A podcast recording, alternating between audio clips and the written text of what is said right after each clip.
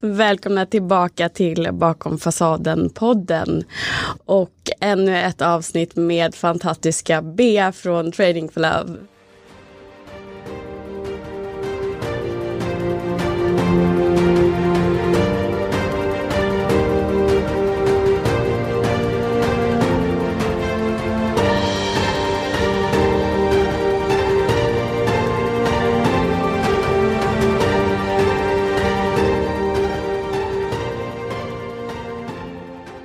Välkommen! Nej men tack, det är så fint att vara tillbaka. ja, körde, vi körde lite sjungande intro, så här, värmde upp rösterna lite nyss. Ja, jag undrade faktiskt om vi skulle köra en musikalpodd idag. För vi är på sånt humör, det var härligt. Precis, men sen tänkte vi att kanske inte jättekul för er som lyssnar, men jättekul för oss. Nu visar det sig att du har en fantastisk sångröst. så, att, så att det kanske är fint de, de delar som du sjunger. sen, tar, sen pratar jag. ja, jag kan erkänna att det där var typ andra gången i mitt liv jag sjunger framför någon jag, inte, någon jag känner. Jag har jättekomplex för att sjunga. Oj, du egentligen. har väldigt, väldigt vacker röst, bara så att du vet. Tack. Mm. Jag får se, jag kanske vågar längre fram sjunga ja, lite mer. Mm. Eh, idag så ska vi prata om ett ämne som jag faktiskt har skjutit på ganska länge därför att det rör upp mycket känslor hos folk. Eh, så att jag har fått ett önskemål från eh, några stycken att jag ska vänta lite med det här ämnet. Och jag tyckte att det passade ganska bra att faktiskt vänta med det eftersom jag själv var i tillfrisknande. Och kände att ja, men om jag får också den här tiden som jag då skjuter på det till att bli frisk så kommer jag också ha mer att ge lyssnarna när jag kan prata om min resa där. Och eh, allra mest tur så måste jag säga att under den här resan så hann jag ju träffa dig. Ja, det var fint. Så att eh, det var verkligen en mening med att jag väntade. Um, det som vi har gemensamt där är ju då att vi båda har medberoende i bagaget. Mm, det har vi. Och um, du eh, jobbar ju även med det. Ja precis, jag är utbildad medberoende coach mm. och har också tagit mig ur, jobbat flera år med att ta mig ur mitt djupa medberoende. Precis. Och när jag började mm, för ganska exakt ett år sedan förstå att eh, det här känslomässiga medberoende var någonting som jag tror att jag har haft med mig nästan sedan jag var en liten flicka. Eh, och började förstå också vad det var för någonting så upplevde jag att det fanns inte så mycket information om det helt enkelt. Det står mycket om medberoende i relation eh, eller i familj där det finns ett missbruk av substanser. Eh, väldigt ofta pratas det om alkoholism och att eh, det här medberoendet som utvecklas i relation med att man har en närstående med ett alkoholmissbruk. Mm. Det finns det jättemycket information om. Det finns böcker, det finns poddar, föreläsningar. Men där upplever jag att eh, jag tappade lite vad, vad var det här egentligen? Och jag tror många också gör det. Att då tänker man, okej, okay, jag har inte det här, då är inte jag medberoende. Och så lägger man det, skrinlägger man lite de tankarna. Vilket är väldigt synd, för att då kan man inte heller bli frisk. Eller förstå vad det är man gör. Så därför har det också varit väldigt viktigt för mig personligen att göra det här avsnittet för att fler ska förstå vad det är och faktiskt få hjälp att kunna bli friska. Ja, men jag håller helt med dig. Det var precis så där på min resa också. Men någonstans har jag sagt att jag är medberoende väldigt, väldigt länge. Jag har använt liksom ordet. Um, och också läst någon bok väldigt tidigt om medberoende. Men just att det då var i um, kombination med ett aktivt beroende i hemmet eller en, en eh, sjukdom kan det ju också vara ett psykiskt omående och så, mm. som man börjar anpassa sig till och jag kände inte igen mig där. Och det gjorde att min, den viktiga identifieringsfasen, att känna igen sig i någon annans historia, den försvann och så la jag de där böckerna på hyllan. Så här, ja, ja, men jag känner inte riktigt igen mig. Jag känner igen mig, jag känner inte riktigt igen mig i storyn. Och jag tänker också så här, vi är ju en mänsklighet som utvecklas hela tiden och medberoende börjar ju där och medvetenheten om medberoende är ju ganska ung. Mm. Precis som med anknytning som vi pratade om också. Så jag tänker att vi håller på att kartlägga det här. Det finns liksom, det forskas och kartläggs och det finns ingenting som är klart. Så jag tänker också idag att vi pratar utifrån våran erfarenhet och just den här känslomässiga medberoendet eller medberoendet som kommer i, i liksom lagomt dysfunktionella familjesystem. Det är det så enormt många som lider av och så tittar man och så ser man så här, nej men jag hade inte beroende i familjen så det kan inte vara det. Så det är så fint att du verkligen lyfter den här frågan. Ja, eh, det behövs känner jag. Och eh, du behövs också som medberoendeterapeut. Det är ju jätteviktigt för att det är ju också vissa normer och det var en av de eh, frågorna som jag fick eh, när jag pratade om att vi skulle göra det här avsnittet på min Instagram. Eh, så var det också många som just påtalade att samtidigt som att det är en ja, ska man säga, sjukdom på ett sätt så är det ju också mycket som går hand i hand med det beteendet man har som medberoende med de normer som finns idag. Och framförallt i eh, andra kulturer än den svenska som ändå lever i Sverige. Eh, och då var det en kvinna som skrev det att hon kommer från en kultur från Mellanöstern och upplever att det förväntas av kvinnan att hon ska egentligen eh, vara väldigt omhändertagande och hon ska liksom vad ska man säga, vara lite självuppoffrande för mannen. Och det är bara så det är. Och där ville hon också förstå, och jag också, för att jag blir nyfiken i och med att jag inte har den kulturen så blir jag nyfiken på hur det fungerar. För att jag upplever också att det finns många sådana drag i den svenska kulturen också. Ehm, att till exempel mannens, um, mannens jobb kommer före karriär kommer fortfarande väldigt mycket före eh, i normativa förhållanden för mannen och det kanske är så att om de skaffar barn så är kvinnan eh, har lägre inkomst och då blir det att hon eh, är kanske barnledig hela barnledigheten och sådana saker.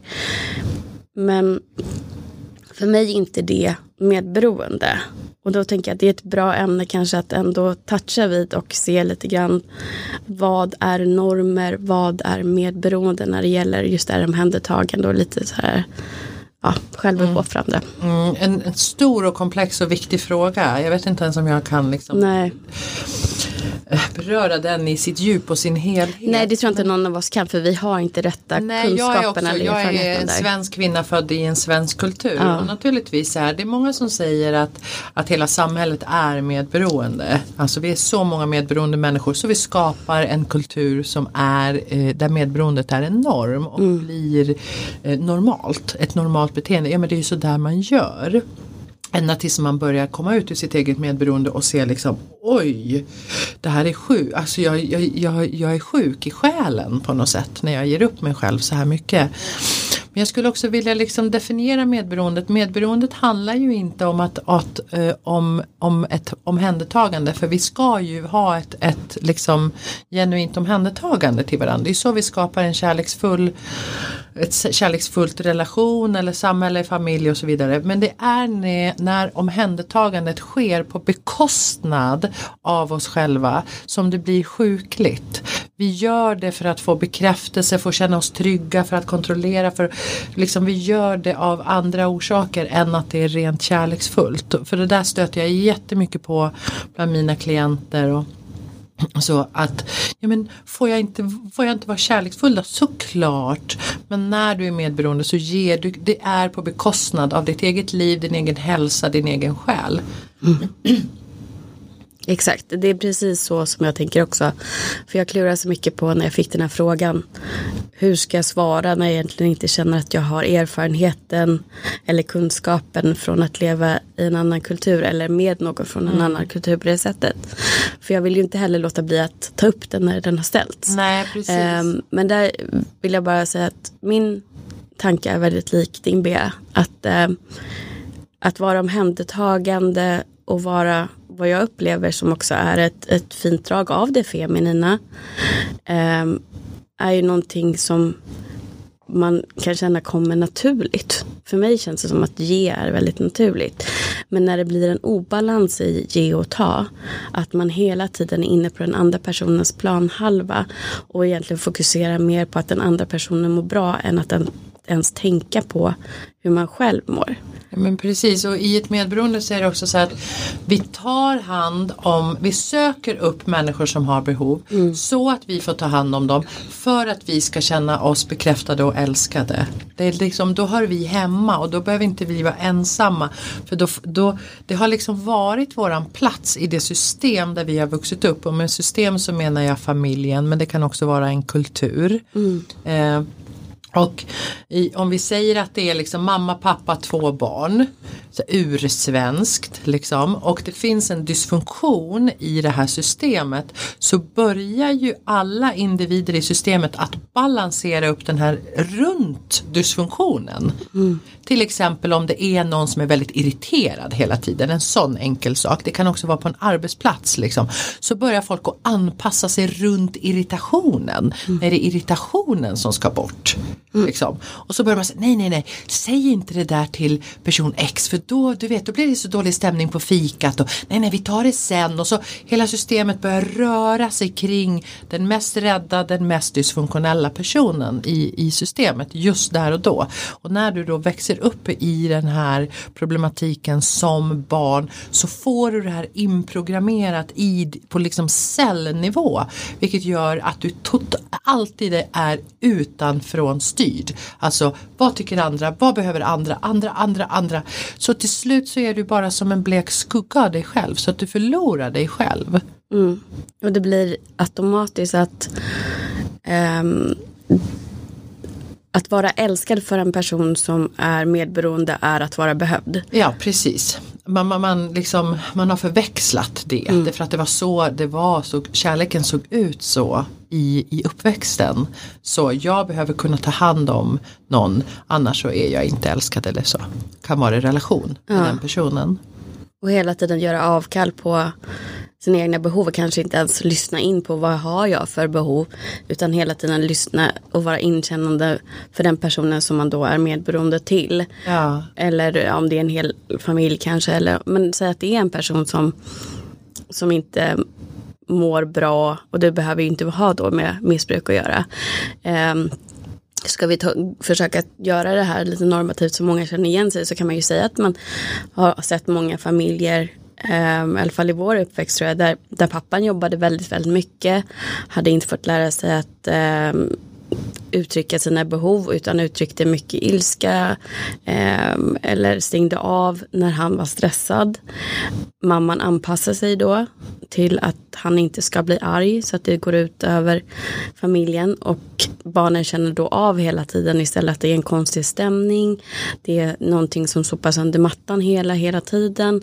Mamman går där lite stressad. nu ska alla vara glada så. Mm. Och liksom pappan går där som ett mörkt åskmoln.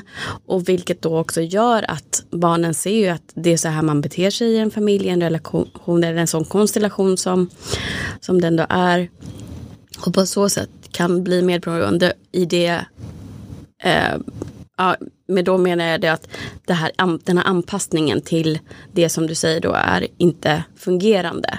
Precis. Att man själv ändrar sig för att det ska vara så inom citationstecken lugnt som möjligt. Fast egentligen så eh, blir det att du själv gör avkall på dina behov. Den andra personen får inte heller sina behov mätta eftersom du anpassar dig till den personen istället för att visa ja. hur du vill och ha det. Du kan inte göra någonting annat när du är liten. Därför att oh. det handlar om din överlevnad i det här systemet. Så mm. vi behöver också ha väldigt mycket medkänsla med oss själva. Liksom. Den här lilla killen och den här lilla tjejen i dig som lyssnar behövde göra det här. Så att man säger lite grovt att det finns fyra olika roller som vi som barn tar, tar eh, tar på oss i ett dysfunktionellt familjesystem och se om ni känner igen er i någon. Det är hjälten. Hjälten har alla rätt på proven, har inga problem och hjälper mamma och pappa. Det är liksom familjens hjälte. Det är så här, jag ska inte vara till någon problem för i den här familjen där finns det inte plats för några problem så jag, ja, här går allting jättebra. Så. Mm. Och sen har du också tapetblomman som inte syns, som inte hörs, som drar sig tillbaka, som inte har några behov, som sitter och läser på sitt rum och liksom alltid får höra så här, ja vad skulle mamma göra utan dig min lilla, du är då aldrig till besvär. Nej det är jag inte mamma. Så, och det är en strategi. Och sen så har vi clownen som roar hela familjen, som känner av när det blir spänt och mamma och pappa kanske ska börja bråka. Och då ska vi ha kalas, ska vi inte bada, ska jag, ska jag berätta en rolig historia, vet du vad? Så håller man hela familjen på, på bra humör genom den här rollen. Och sen har du kanske den mest missförstånda rollen av dem alla och det är rebellen. Som inte kan ta någon, alltså en re, re, rebell liksom i familjen som, som sätter sig upp mot det här systemet liksom. Och blir väldigt utåtagerande och kanske också liksom destruktiv i sin sexualitet väldigt tidigt och liksom sådär för att mm, ta den rollen. Och det, och det här tror vi sen är de vi är. Fast det är bara en roll. Jag var ju liksom en, en blandning av clownen och rebellen. Mm. Och jag trodde att det var så men jag har använt min humor till att um, nej, nu blir det farligt, nu blir det läskigt, nu ska, nu ska Bea sjunga, titta på mig. Och liksom alltid vara rolig, alltid vara glad, alltid liksom uh, sådär. Och sen så blev jag ju rebell som, som tonåring. Och ja, de där delarna finns i mig. Jag var i en situation bara för några år sedan där det blev spänt vid ett matbord och jag vet att de här två personerna som jag befann mig med ofta liksom klinchar med varann liksom i lite konflikt och jag var lite nervös för det innan. Och, och sen så börjar de närma sig den här brytpunkten att säga nej, nej, nej, nej, nu kommer det bli en konflikt och då känner jag min impuls jag är 48 år idag, jag var väl 46 när det hände, min impuls att ställa mig upp och börja dansa. Det var liksom min fyraårings ja. överlevnadsmekanism. Men bara så här, nej nej nej, det är otäckt om ni bråkar, nu måste jag. Men idag kan jag ju bara så här, ta ett djupt andetag och gå ut från rummet. Istället för att försöka kontrollera för det gör vi också som medberoende. Vi anpassar oss och vi kontrollerar. Kontrollerar oss själva, kontrollerar situationer och andra personer. Det är liksom en del av sjukdomsbeteendet. Då. Så det är ju så, det var ju så roligt. Jag tyckte det var lite gulligt att se den här fyraåringen och sen bara, jag kan gå ut. Jag kan sätta mig i vardagsrummet en stund. Men det tyder ju också väldigt mycket på att du är medveten att du kan stanna upp och observera vad händer nu. Okej, där var du fyraåriga Bea. Ja, precis. Och det är ju det som händer i tillfrisknande att vi får alternativa vägar. Mm. För att vårt medberoende eh, beteende har, det är en motorväg. Det är liksom en sjufilig motorväg. Vi, vi väljer den helt, när vi inte är medvetna då väljer vi den per automatik. För det är den vägen vi har gått varenda dag i x antal år i vårt liv. Och den här andra valet som för mig då att gå ut och sätta mig i vardagsrummet, bara ursäkta mig och faktiskt ta mitt eget space. Så. Det är ju som, den stigen finns ju inte ens i min, i min, på min karta när jag börjar mitt tillfrisknande så att jag behöver gå den vägen, stampa upp den stigen till jag till slut kan se ett vägskäl. Vad kan jag välja nu? Kan jag välja att ta hand om mig själv och vara med mig själv och ge mig själv det jag behöver? Eller går jag in i andra gamla beteenden? Mm. Det har ju varit den stora delen av min resa. Att stampa upp nya stigar.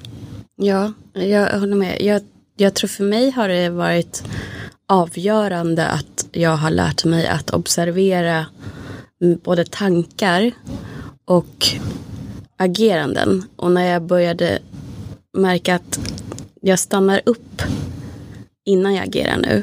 Då har jag kommit en viss bit. Men tankarna kom fortfarande men jag, jag, agerade inte på dem lika mycket som jag gjorde tidigare för att jag hade blivit mer medveten om att okej, okay, det här är någonting som jag automatiskt har bara gjort förut för att jag tänker åh det här kan, nu ser jag någonting eh, på internet, eh, typ, säg att jag ser en post på Instagram som jag vet skulle hjälpa den här personen då som jag har varit medberoende till. Eh, men sen tänker jag fast det är inte min uppgift utan min uppgift är ju att finnas där när den personen kanske hittar den här själv och frågar tror du att det här är bra? Då kan jag finnas där och stötta och peppa om jag tycker att det är bra. Om jag blir tillfrågad. Precis. Inte att, stoppa, att liksom gå in Nej. där och bara här, här, här. Nej, och det är ju ofta så att vi medberoende tror att vi har svaren för alla andra. Hur de borde leva och har liksom så. Fast vi egentligen inte mår särskilt bra själv så tror vi att vi kan hjälpa alla andra. Eh, och vi ger konstant andra oombedda råd. Det är ungefär som själsliga dickpics. Ja. Att, att göra det, liksom, att ge, ge, hålla på och ge oombedda råd. Eh, att tro liksom, ja men du borde läsa den där boken, du borde göra det här och du borde äta den där maten så du går ner lite i vikt. Eller du borde, du borde, du borde, du borde. För att man är så utanför sig själv. För det är ju det är så läskigt när vi ska landa i oss själva. För i oss själva så finns det smärta sorg, eh, kanske ångest och oro och rastlöshet. Så vi vill inte vara med det. Så att, så att det är våran sup. Alkoholisten tar supen och den medberoende tar eh, fokar på andra personer. Det är våran drog Ja, att göra det för att, för att bedöva det som finns där inne. Så att vi behöver ju också liksom gå igenom och våga öppna dörren och det här behöver man ju ofta hjälp med. Dels för att hitta ut ur sin bristfälliga karta och dels för att våga vara med de känslor som faktiskt när alkoholisten slutar dricka så kommer det ju jättemycket känslor eller när en matberoende slutar äta på sina känslor och när en medberoende slutar överfokusera på andra då, då öppnar man dörren till ett inre liv och det livet kan vara väldigt smärtsamt. För mig var det förknippat med väldigt, väldigt mycket sorg över liksom hur, vad jag har gjort mot mig själv och vad jag har fått gått igenom i livet. Och när den sorgen kommer i kappen det är då man kan bli hel, tycker jag. Mm. Ja, för att jag upplevde det som att när jag började fokusera inåt och ta tag i mina sår och saker som jag har varit med om så det fanns liksom inte utrymme att fokusera på någon annan person längre. Utan det blev nästan som att nu har jag börjat med det här, jag måste slutföra det. Och som du säger, det har ju varit så, just för att det också är så smärtsamt, så finns det verkligen så lite utrymme till något annat än att ta hand om den smärtan där och då. Också för att det finns ett medveten, en medvetenhet om att om inte jag går igenom den här elden nu så kommer jag alltid ha liksom glöd på mig. Jag, jag kommer aldrig ur det. Utan det är bara att liksom gå igenom det här nu. Och ska jag kunna göra det fokuserat så att det ändå blir så pass lätt inom citationstecken som det ändå kan bli i en väldigt svår situation. Då måste jag fokusera helt hjärtat på mig själv. Och då tappar man lite av det här, de här tendenserna till medberoende för att det bara inte, det går inte, det finns inte plats. Och sen när man kommer ur det och mår bra så har man helt plö- plötsligt andra värderingar och, och jag bara liksom kom på någon dag att men gud, jag har inte ens tänkt på honom eller liksom hur, hur jag ska fixa eller vad jag ska göra för att han ska förstå det här som jag vet är rätta vägen för honom. Det är bara, jag kom på mig själv med att men gud, jag har inte ens tänkt de tankarna. Jag är så van vid att tank, tänka eller letat efter saker eller gjort de här grejerna som jag alltid har gjort för människor runt omkring mig som mår dåligt. Och jag känner inte heller det här behovet längre av att försöka pracka på dem min väg. För att jag har ju alltid haft svaren till hur alla ska göra för att må bra. Mm. Och sen känt att liksom, ah, men gud, nu får jag en kick av när det hjälper någon. Men det är inte rätt sätt att hjälpa någon. Jag kan Nej. fortfarande hjälpa folk men på andra sätt. Utan att göra avkall på mig själv och utan att klampa in på någon annans planhalva. Mm, precis, och man kan ju också precis som liksom, du gör ju via den här podden också inspirera andra för att se om de vill göra resan själv. För att det är också så här, man behöver vara redo för att göra den här resan. Det behöver liksom behöver klicka till någonstans i liksom själsnivå. Men det jag hör som gör mig ganska liksom så här, ja men det gör mig lite ledsen och, och som jag också skulle vilja säga det är så här, jag hör många som säger så här, ja men jag är medberoende och så tänker man bara att det blir, att det blir lite trassligt eller att man har svårt att säga nej. Men när vi är medberoende så, så är det som att vi dör på själslig nivå. Vi förlorar våran inre kompass. Vi förlorar våran, våran intuition. Den som är så viktig för oss. Så att vi blir liksom mer som halva människor.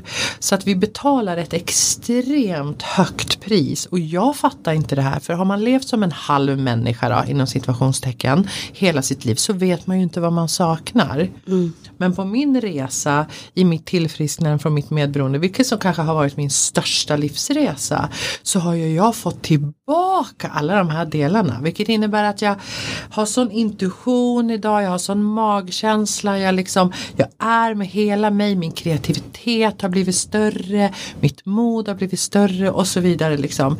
Jag kan vara hela mig, det är som att jag liksom någon gång vid tre års ålder, för det var då det äh, någonstans började för mig med mitt medberoende lämna mig. Jag satt mig själv där på en stubbe i skogen. Liksom så här, Sitt här nu du, för nu kan jag inte vara med dig för jag måste vara med alla andra. Jag kommer att hämta dig någon gång i livet. Och det tog mig då ja, 40 år att komma tillbaka till den där stubben och säga Oj vad du har haft tålamod. Här har ju du suttit och väntat. Visst ja, jag skulle ju hämta upp dig ja. Och så hämtade jag upp den delen av mig som, som hade varit borta. Och så får jag känna hur det känns att vara hel i det här livet. Och det är en sån liksom ibland euforisk men det är också en sån det är som att det är komma hem hur det än känns. Att så här, nu är jag hemma och jag är säker på att du som lyssnar känner igen att du har haft stunder av det så här, här är jag hemma.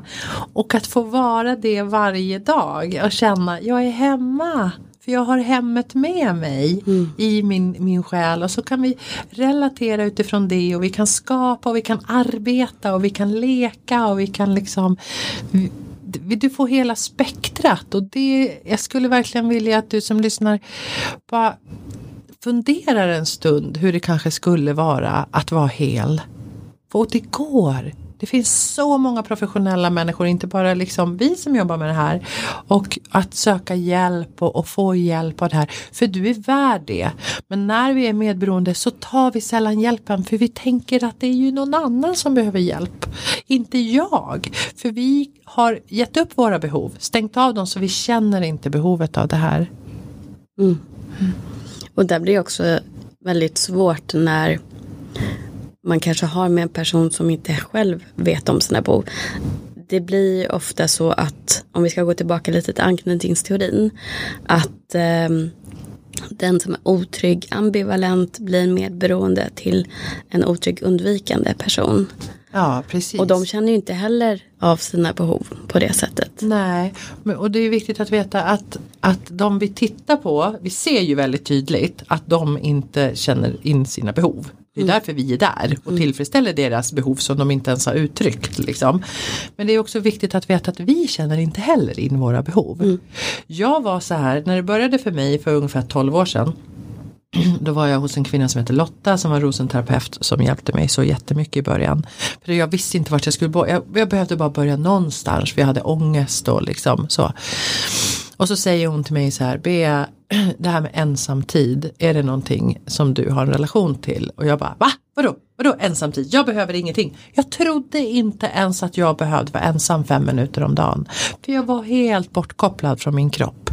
Jag åt på mina känslor, jag var medberoende, jag liksom pff, gjorde superkarriär och, och, så vidare och så vidare. Jag kände ens, inte ens in det så det har tagit många år för mig att komma dit jag är idag där jag totalt känner in mina behov, lyssnar in dem och möter dem själv. Mm. Det är så härligt. Är och bara så här, jag kan möta mina egna behov. För, för jag, när man möter sina egna behov och ger sig själv den där kärleken behöver man inte hålla på och springa och leta efter personer som ska tillfredsställa dem åt en. För de finns inte där ute och då blir vi bara besvikna. Mm. Eller så hamnar vi i medberoende relationer och så blir det intrassling istället för kärlek. Mm. Och samtidigt är det också så härligt att känna att mitt värde finns inom mig. Jag behöver inte pracka på någon som inte mår bra att de behöver mig för att de ska bekräfta att de behöver mig så jag ska känna mig värd. Utan jag känner mig redan värd. Och om jag har en vänskapsrelation eller kärleksrelation. Självklart kommer det finnas ett mått av att vi behöver varandra. Men inte för att känna oss värdefulla såklart, vi är människor, vi är programmerade att behöva andra människor. Men vi behöver oss själva också. Mm.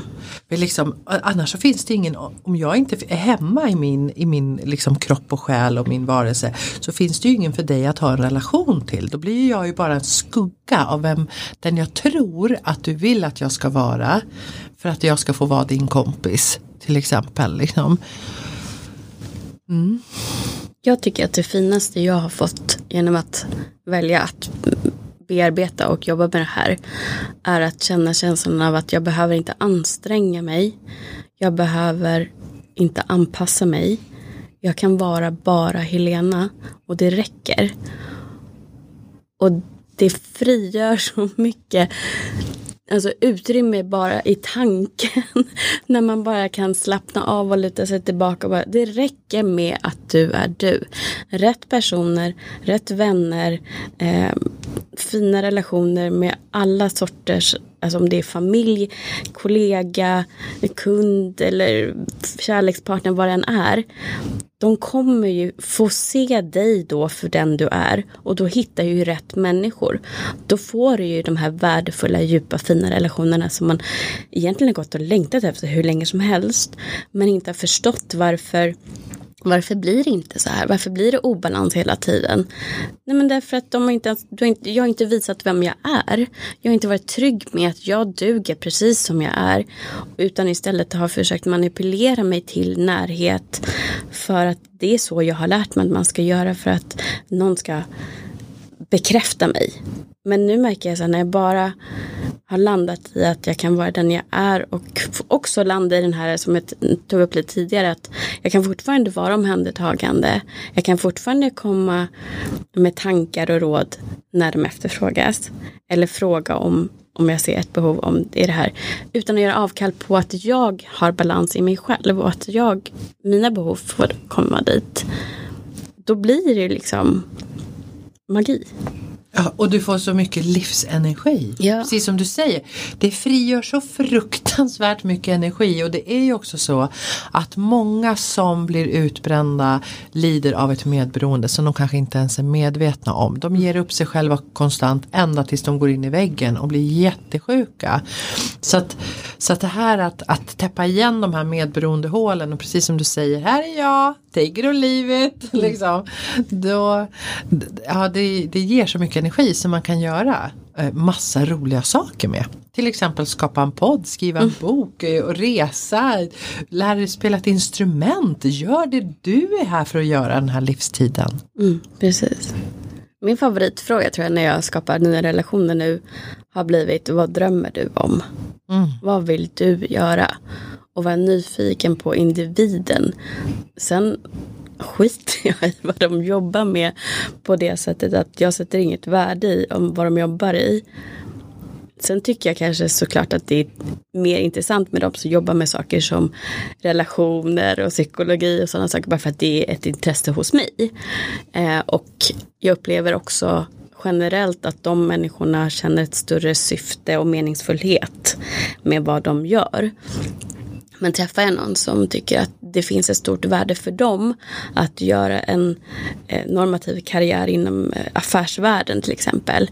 Så länge jag ser att du gör det du drömmer om, när du mår bra, när du känner att du, din själ får vara med och välja. Ja men då är det jag tycker är intressant. Inte vad det står på ditt visitkort liksom. Jag tänker också det här med nya relationer är ju du känner dig ju också trygg med en människa som är hela sig. Mm. Det finns ingen dold agenda där. Mm. Det är de människorna som man liksom dras till och känner sig trygg med och, och liksom vill ha mer av. Så, så, att, så att kolla också när du lyssnar om vilka i din omgivning och skaffa dig någon inspiration där. Vem är hela sig? Mm. Liksom i allt. Liksom både barnslig och klok och lekfull och intellektuell och intuitiv. Alltså vad, vem har det där som du verkligen inspireras av och, och lutar dig lite mot den personen. För vi som medberoende söker ju ofta andra personer som är medberoende för att normalisera vårat beteende. Ja. Titta, alla andra gör ju också så så därför måste det vara normalt. Ja, men den som dricker söker sig också till andra som dricker mycket för att det ska normaliseras. Mm. Så titta ut, spotta ut lite, fråga om det är någon som vill kanske bli din mentor eller alltså börja någonstans. Så, Ja, jobba exakt. med sitt medberoende. Ja, verkligen. Och jag, nu kände jag att jag behöver förtydliga. Det jag menade med nya relationer var inte kärleksrelationer utan eh, allmänt relationer Exakt. med människor runt omkring i mitt liv. För att det har också, som du säger, känt som en jättestor eh, del av att jag har kommit dit jag har kommit. Att jag har, precis som du säger, jag har eh, en historia av att söka mig till folk som validerar och bekräftar ett osunt beteende som jag har haft för att jag ska känna att ja, men det är nog inga problem för att jag inte har velat titta inåt och verkligen se att det jag håller på med inte är bra. Ja, men precis. Eh, men nu så har jag försökt liksom mer, ja men det här är en intressant person, de har gjort samma resa men är före mig. Då kan jag inspireras av den personen för att jag ser att det går att göra det här som jag vill göra. Då kan jag fråga, prata, diskutera, inspireras och låta den här personen lite visa vägen för mig. Precis som jag önskar göra mot till de som lyssnar på podden och andra som kanske är några steg bakom. Alltså rent bara för att de kanske har, har kommit fram till det mer nyligen. Så att vi alla kan inspirera varandra. Och så tycker jag att det är bra att ha variation där. Att också ha människor som vill göra samma resa men eh, som har börjat senare. Också för att påminnas om vilket jobb man har gjort själv. För att jag har märkt att jag har en tendens att har jag kommit över någonting då vill jag lite stänga dörren om det och se det som jag har varit eller den jag har varit i ett läge som att ja, men det där var dåliga Helena. Det där var svaga Helena. Henne vill jag inte riktigt kännas vid. Men det var ju fortfarande jag och den personen var ju i sin så kallade svaghet en väldigt stark person som ändå valde att försöka komma över det. Men precis, och jag tänker just också på det här att, att bli inspirerad. Om jag till exempel skulle vilja bli skådespelerska. Då skulle jag söka upp andra personer som redan jobbar med det yrket och be om inspiration och titta och lära mig så mycket jag kan. Innan jag kanske söker in en skola eller tar liksom ett steg. Och det tänker jag ju också, det finns ju till exempel enormt många stora fina tolvstegsgrupper. Där det sitter människor, eh, andra personer som har gått på den här resan. De har varit medberoende och nu har de på väg ut ur sin medberoende eller så har de kommit jättelångt och kan börja hjälpa dig och stötta dig på din resa. Så det är ju också ett sätt att det är gratis, man kan gå, det, det är bara googla medberoende 12-stegsprogram så kommer det komma upp. Det finns jättemycket online och så vidare. Så att man kan börja gå någonstans där människor faktiskt möts som har den här problematiken. Mm. Jättebra tips. Det gäller ju egentligen alla som känner att de behöver stöd också igenkänning. Och- ha folk som förebilder. Även om du kanske lyssnar på det här och är inte medberoende men du kanske, är någon, du kanske har någon som är medberoende till dig. Att det finns ju också samma hjälp som det är 12 steg för de som faktiskt har missbruk eller eh, problematik av olika slag. Att det också finns för medberoende. Ja. Eh, men jag tänker också just när det gäller hjälp för medberoende. Om, om man går till dig som i din roll som medberoendeterapeut. Hur jobbar ni där? Ja, Men antingen så kan man gå med i samtal.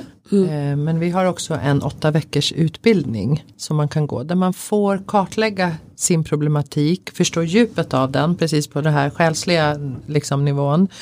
Och sen så få verktyg för att börja komma ut det. Och det är en pusselbit. Jag vill säga så här, det finns inga quick fix för det här. Det är liksom så här, ja nu ska jag gå två veckor och sen så är jag frisk. Nej men du behöver börja någonstans. Jag, det där ser vi har skapat som en, en viktig pusselbit. Så det är många som börjar där för att få förståelse och för, kanske också så här, undrar om jag är medberoende eller inte.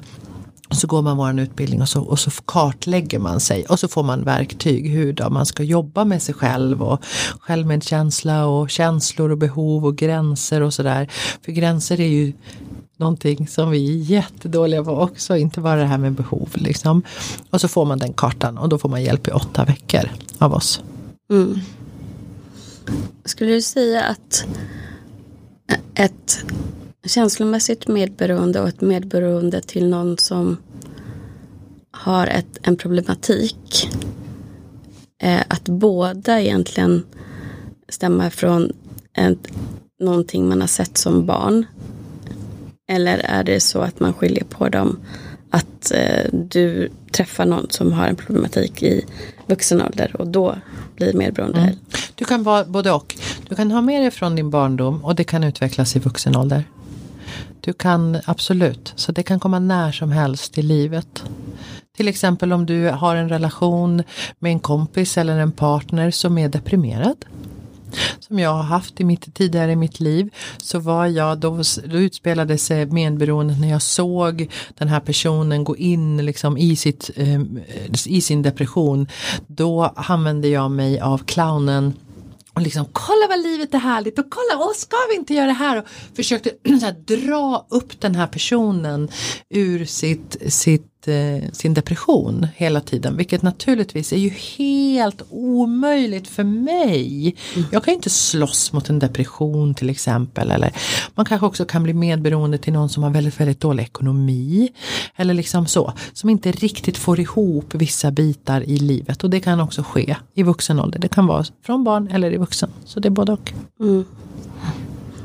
Men kan det vara så då att om, om, du, om vi säger att man har, har växt upp i en familj där det kanske har funnits ett känslomässigt medberoende så det är inte så lätt att, att liksom ta på eller ens komma ihåg kanske. För det är ingenting du har reflekterat över. Och sen när du har en relation, oberoende vilken typ, men en nära relation där det finns en problematik, någon kanske är deprimerad då eller har problem och du vill hjälpa den personen. Tror att det är lättare då att man går över till att vara medberoende, att det kommer liksom fortare än för någon som inte har sett den här medberoende? Jag kan inte svara på det faktiskt. Mm. Jag vet inte det. Nej, jag vet inte det. Nej, jag, det, typ, det var bara en tanke för jag tänker så att det känns lite som att det är nästan ofrånkomligt att hamna där om du ändå känner att du vill hjälpa någon. Men jag tänker att det kanske kommer fortare om det är ett sätt att hantera det för dig som du har redan inprogrammerat på något sätt. Men att du ändå kommer komma dit. Ja, men jag tänker också så här. Vi behöver fråga oss själva. Om vi ser en person som är i behov av hjälp. Till exempel har en dålig ekonomi eller en depression eller någon form av beroende eller någon annan dysfunktion. Vill den här personen ha min hjälp? Eller är jag bara där för min egen skull? För att jag liksom mm, på något sätt känns som att jag mår bra när jag får rädda andra personer. Det är liksom så här, jag i, mitt, i min yrkesroll, jag jobbar ju med det här heltid med relationer och medberoende och anknytning och kärlek och sådär. Jag kan ju bara, som till exempel här, sitta i poddar, föreläsa och så och sen får människor komma till mig. Förut så här, nästan jagade jag folk liksom. Så, Men du, så här, helst i början av när jag upptäckte mitt medberoende. Hörru du, du, jag tror nog att du också är medberoende. Du borde följa med mig på ett tolvstegsmöte eller du borde läsa den här boken. Eller du bara så här, men de vill ju inte ens ha min hjälp. Så här, backa, lugna ner dig. Folk kommer att komma till dig om, om du säger så här, jag finns här om du behöver min hjälp, jag älskar dig, jag finns här, jag bryr mig verkligen om dig. Så. Och sen vila i det. Det kommer en annan lösning. Du behöver inte vara involverad i, i allting. Liksom. Och jag har ju väldigt nyligen varit med om det med en, med en väldigt god nära vän som har fått ett alkoholberoende. Liksom. Vi har känt varandra sedan vi var sex år. Och hur maktlös jag är och jag ser hur hon går in i det här och hennes förnekelse och allting sådär. Men jag kan bara säga så här, jag älskar dig jag finns här, det finns ingen skam.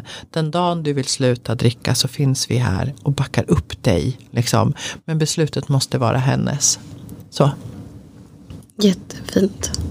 Och jag tror också att det är viktigt att höra det. För den som sitter och säger Men hur ska jag kunna backa? överger inte jag då. För det var någonting jag tyckte var fruktansvärt. Och nog det mest smärtsamma för mig var när jag kände att här står jag inför ett val. Antingen så fortsätter jag att försöka pracka på honom min väg. Fast han är inte mottaglig för han är inte redo, han är inte där. Eller så väljer jag att lämna den här relationen och välja mig och jobba på mig själv och fokusera på det.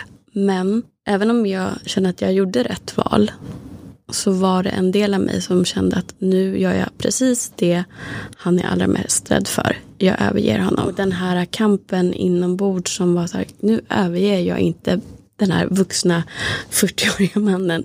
Utan jag kände att jag övergav den lilla pojken jag hade sett i honom som hade så ont. Mm det var otroligt smärtsamt för mig. Mer nästan för mig än för honom tror jag. Ja och det, det är ju det men på, då, det vi ofta gör då som medberoende det är att vi överger inte dem för vi ser det här, liksom, vi ser potentialen i dem. Vi ser den här lilla pojken eller flickan liksom, och vi räddar den här personen. Det är att vi överger oss själva. Ja. Det sker på bekostnad. Så då får man säga ska jag överge den här personen eller ska jag överge? Och du kanske inte ens överger, du kanske bara backar och ger den här personen space. För att det vi som medberoende också gör, när vi håller på lägga lägger oss i och ja, men någon, jag tar någon person då, som har dålig ekonomi och skjuter till pengar och fixar och lagar mat. Det är ju att de kan fortsätta med sin dysfunktion. Vi, vi medhjälper ju mm. till det här liksom. Och då säger jag så här, ja men hur ska jag kunna stå och bara titta på och så vidare. Och så försöker man så här få den här deprimerade personen på bra humör eller göra allting så himla fint och städa hemmet och barnen och så så att du inte ska bli irriterad eller vad det än är. Men vad har du för behov? Ditt behov löses inte om, om den här personen blir glad. Det är det vi tror. Bara att du blir glad då kommer ju allting bli bra. Och då, så, så att mitt fokus är att du ska bli glad. Nej men då kanske du behöver gå till en terapeut eller någon och prata om din rädsla och din sorg och, och så vidare. Och så ta hand om det behovet i ja. dig. Och ta hand om liksom, ja ja ja, du får väl ta det där då ett tag. Och så se bara vad som händer om du lägger lika mycket tid på dig själv, bara lika mycket tid. Du behöver inte ens ge mer i början. Bara lika mycket tid på dig själv som du lägger på andra. Fattar du hur mycket tid vi skulle ge oss själva då? Exakt. Det var ju någon som sa det till mig, en terapeut i början som Ja, men, du behöver ju vara kärleksfull mot dig själv. Jag bara, vadå jag fattar inte hur ska jag vara det liksom? För att vadå, ska jag stå i spegeln och säga att jag älskar mig själv? Jag fattar inte liksom. Nej men behandla dig själv kärleksfullt. Bea, du är en av de mest kärleksfulla personerna jag känner. Om du bara tar allt det du ger utåt och så riktar du lika mycket inåt så ska du få se vad som händer med dig. Va? Jaha, det kan ju vara att tappa upp ett bad till sig själv, tända ljus, sätta på musik, mysa, bjuda sig själv på en dejt. Liksom, mm, jag gör det jag skulle göra om min bästa kompis kom på besök. Mm. Det är liksom, jag är kärleksfull, jag riktar det bara åt, åt ett, ett annat håll, alltså till mig själv. Exakt. Jättebra, det var det jag ville komma fram till. För att det är de som är där jag var då behöver höra exakt det där. Och i och med att du faktiskt väljer dig själv och lär dig att du inte överger utan du bara väljer att lägga fokus på den personen som behöver dig allra mest, vilket är du själv, så kommer du också alltså kunna släppa de här tankarna om att du överger. För du kommer förstå lite grann när du har läkt. Att du inte överger utan du bara eh, ger dig själv den tiden och den fokus och den kärlek som du behöver. Den här tanken om att man överger sitter ju faktiskt i den medberoendes huvud. Mm. Och det är inte ens säkert att den andra personen upplever det så. Och om de gör det, ja då får de väl göra det. Men du ger ju också som Bea säger den här personen utrymme att själv kunna komma till insikt, medvetenhet, välja om de vill ta hjälp, om de vill bli bättre, mm. må bättre, komma ur ett eventuellt missbruk eller pengaproblem eller vad det nu än må vara. Det är deras val och det är deras ansvar. Och under den här tiden också som man jobbar på att lägga fokus på sig själv så kan det komma mycket tankar om att ja, fast den här personen har faktiskt inte varit så schysst mot mig egentligen. Utan det, när, när har vi lyssnat på vad jag behöver? När har jag fått prata om hur jag mår egentligen? Vi pratar alltid bara om hur hen mår. Liksom, har den här personen kommit och gått i, i ditt liv som den personen tycker att den behöver och du har bara gått med på att ja, den här personen försvinner i några månader och sen kommer tillbaka som om ingenting. Du har aldrig fått ta plats i relationen. Du har gett all din plats till den andra personen. Precis. Och det väcker ju också ilska och det är helt okej. Då har ju du kommit en, en del av den, den här processen som ändå måste få, få vara en del av läkningen från att vara medberoende. Så att tillåta alla känslor, det är nästan som en sorgeprocess vill jag säga. Mm, det är en sorgeprocess. Ja. Så då kommer ju de här stadierna liksom med sorg och sen ilska och ja, slutligen acceptans. Mm. Så att tillåt också att det får komma och också säga att det finns inte någon, någon tid, eh, något tidsestimat på att ja, du får bara sörja i en månad och sen kommer nästa månad, då tar du tag i ilskan. Utan låt det komma så som din hjärna och din kropp processar. Det kommer av sig allting. själv. Du kommer Ja. att märka vilken period du är Precis och få stöd i det. Och ofta så märker vi inte det här när vi är intrasslade i andra människor. Medberoende är ju en form av intrassling. Så är vi så djupt intrasslade i den här människans problematiker och mående och så vidare så att vi har svårt att komma ut. Så be någon om hjälp. Titta om du har någon i din närhet där du känner dig lite trygg och börja öppna upp din inre värld av vad du egentligen håller på med i de här relationerna och våga liksom bara outa och kanske säga så här jag behöver bara att du lyssnar, jag behöver ingen råd, jag behöver bara få träna nu. Och jag är jätterädd för att berätta det här för dig för att du ska tycka att jag är jättekonstig. Men jag behöver få berätta för någon, kan du bara lyssna på mig en stund? Och så lyssnar du så att du får höra din egen röst säga de här sakerna. För då ibland låter det helt tokigt.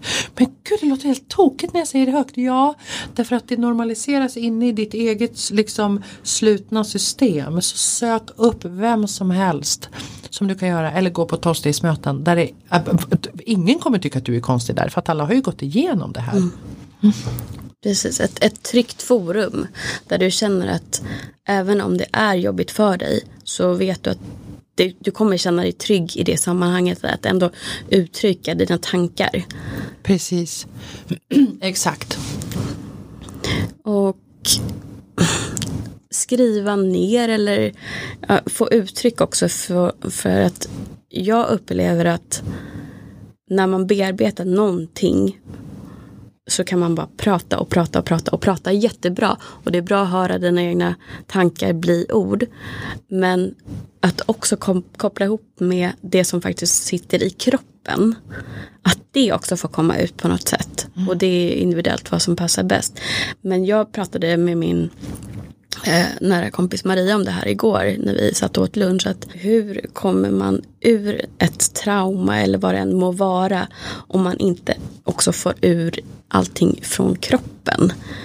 Eh, och där är ju liksom olika, en del kanske tycker att det funkar jättebra med att få dansa ur sig eller sjunga. Jag sjunger ju mycket då för mig själv. Eh, och bara så här få liksom ur känslan och sen kombinera. Jag behöver prata också. Men att man gör olika sätt eller att man kanske har någon träningsform. Eh, ja, det kan ju vara dans då till exempel. Men det kan ju också vara att du har en träningsform när du lyfter tungt eller du slår på en sandsäck eller du spelar hockey eller vad det än må vara. med att man också får uttrycka hela kroppen på något sätt. Eller skriva av sig eller vad det nu kan vara.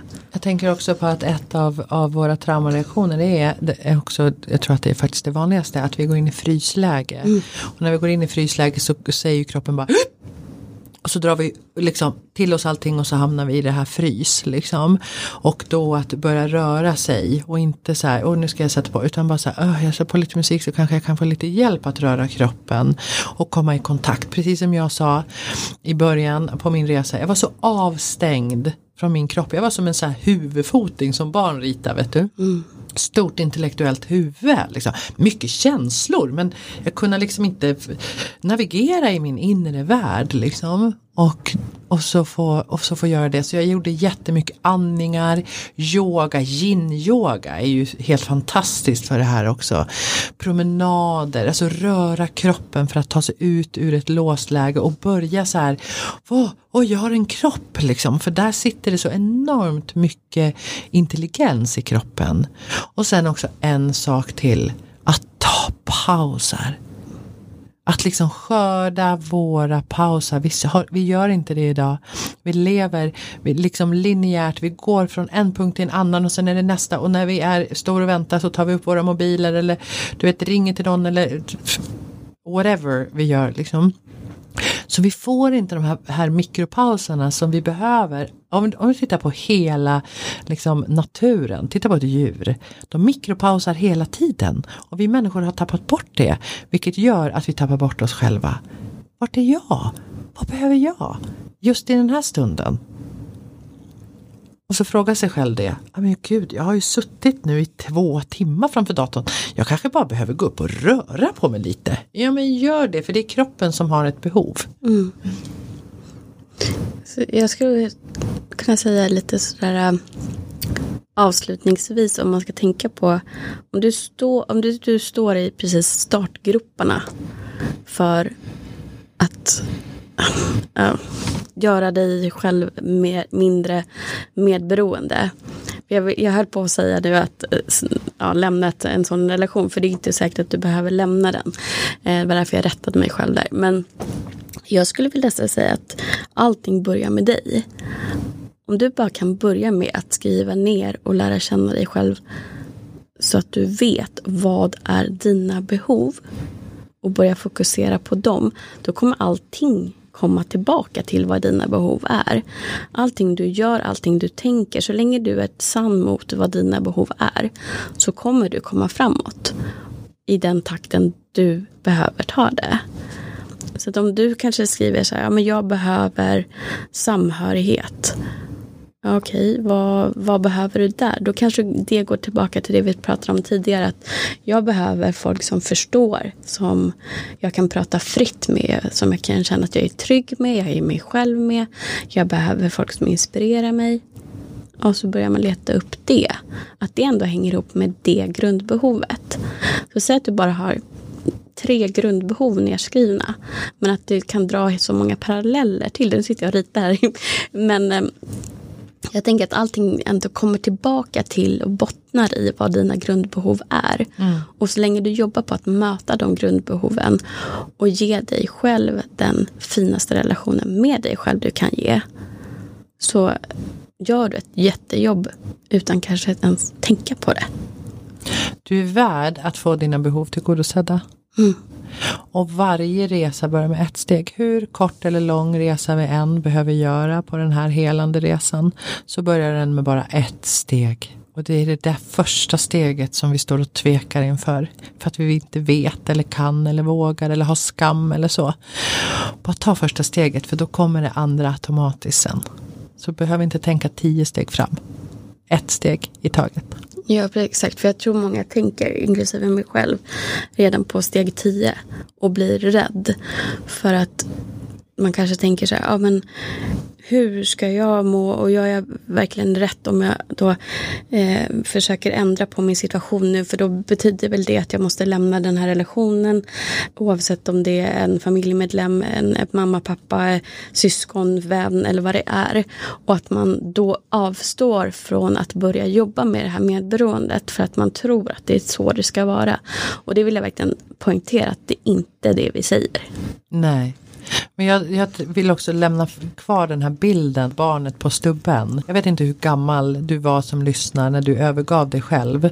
Men, men se hur gammal du vill vara när du kommer tillbaka och hämtar det där barnet. Hur gammal vill du? Hur länge ska det där barnet få sitta och vänta på dig? Jag lever ju idag där jag liksom inte ens trodde var möjligt. Mm för, för x antal år sedan. Liksom. Och det finns ju lager på våran resa, ibland stannar vi och vilar och sen går vi vidare. Men jag tror att vi är på en livslång resa i utveckling och helande och uppvaknande och liksom allt vad vi håller på med här. Vi blir bara klokare och klokare och får mer och mer eh, med oss. Så att jag, jag behövde inte lämna min relation fast det fanns jättemycket medberoende där utan vi har ju, vi har ju valt att, att göra det tillsammans också men jag var den som började. Mm. Vi var inte så att vi tog och så sa ett, två, tre, nu måste vi gå ihop. Jag började och ville han haka på så ville han haka på och, och, vi har ingen aning vad nästa steg kommer med. Så att vi behöver också, precis som du säger, vi har, det kanske inte alls betyder att vi behöver lämna en relation. Det kanske betyder att relationen blir mycket bättre. Mm. Exakt. Och det kommer visa sig vilken väg du väljer att ta. Om du känner att du har den här, det här medberoendet i en kärleksrelation och du märker att din partner blir inspirerad av att du börjar jobba med det och faktiskt börjar jobba själv. Då har ni underbara förutsättningar för att faktiskt bli friska tillsammans och få en otrolig utveckling i er relation. Mm. Eller så kanske det är så att du märker att den här personen vill inte, inte mottaglig och du känner att nej, men jag behöver mer än vad det här kan ge. Den här personen har inte kapacitet att ge det jag behöver där jag är idag. Ja men precis, jag tänker också på, på dig som lyssnar som har barn. Mm. Att när man har ett medberoende så ärver våra barn medberoendet, det är ärftligt. Så det jobb du gör kommer dina barn att få skörda frukten av. Mm. Hur gamla de än är så får de skörda frukten av att du slutar vara medberoende. För ni kommer få en helt annan relation och de får en helt annan förebild. Så det är också någonting som kanske kan peppa till förändring. Verkligen. Allt läkande du gör kommer liksom röra sig neråt till alla generationer. Precis, som du alla har fått det från, från dina föräldrar. Vem ska vad som stoppar det här generationsflödet om det inte är du. Precis. Var cirkelbrytare, var generationsbrytare eller vad man ska säga. Allting mm. börjar ju med det du väljer att göra. Om det är så att du försöker hitta ett syfte med att göra det här meningsfullhet för att du tycker att det är skrämmande så tänk så. Tänk vilken skillnad du kan göra. Och är det så att du inte känner att ja, det finns ingen som skulle ja, få hjälp av det. Det vet du inte. Jag kan lova dig nästan att om du gör det här jobbet och bara pratar med en person så kommer du göra skillnad. Mm. För att det, det, det gör ju ringa på vattnet och varje gång vi väljer att dela med oss av vår historia så finns det all, alltid minst en person som blir inspirerad av dig. Absolut. Eh, om vi börjar avrunda lite där, Bea. Vad känner du är viktigast att lyssnarna tar med sig idag? Utifrån också när du jobbar med klienter som kommer till dig med medberoende. Om det går att sammanfatta på något sätt vad du märker att det finns störst motstånd eller någonting som ändå, ja det här återkommer alltid när jag pratar med människor i den här situationen. Att man tror att man inte kan. Att det inte går. Att det är liksom, men det är så här jag är. Det möter jag så ofta. Nej, det är inte den du är. Det är det du har lärt dig. Och du är värd att ta av dig den masken nu. Och få upptäcka den här fulla, fina, härliga personen som du faktiskt är där inne. Som du också någonstans, jag vet att du någonstans förnimmer att du är det. Så att du är värd. Du är värd att må bra, du är värd att få dina behov tillgodosedda och, och leva i, i lycka och kärlek i det här livet. Du är värd att vara med någon och vara i relationer där den personen som du är i relation med är nyfiken på och vill möta dina behov lika mycket som du vill göra det Exakt. mot den personen. Precis. Toppen. Och med det så vill jag säga jätte, jättestort tack igen Bea för att du har varit med i Bakom fasaden-podden nu i två avsnitt. Ja, så, det är så fint att få vara här och tack för det arbetet som du gör genom att inspirera och ge hopp till andra människor. Tack så mycket och det gör jag ju mycket med hjälp av mina fina gäster. Och eh, jättemycket med hjälp av dig som lyssnar som hör av dig på Instagram på Bakom fasaden-podden. Och eh, jag vill också att eh, du ber talar om igen hur man kommer i kontakt med dig och med Theo och era kurser. Ja men precis, då går man in på trainingforlove.com så hittar man all information, utbildningar, vårt community och kontaktuppgifter till oss. Ni är supervälkomna att höra av er. Och gör det. Är det så att du tvekar eller bara frågor så kan du också bara skicka ett DM. Det finns också någonting som är jättebra på er Instagram att du lägger ut veckans fråga. Precis, varje vecka på vår Instagram det är också training for love så svarar jag på eh, våra följares frågor. Passa på att eh, höra av dig med frågor, feedback och lyssnar du på en eh, iPhone eller på en Mac-dator så gå jättegärna in och skriv en recension på iTunes eller hör av dig om du bara behöver råd och stöd. Tills vi hörs nästa gång, ta hand om dig.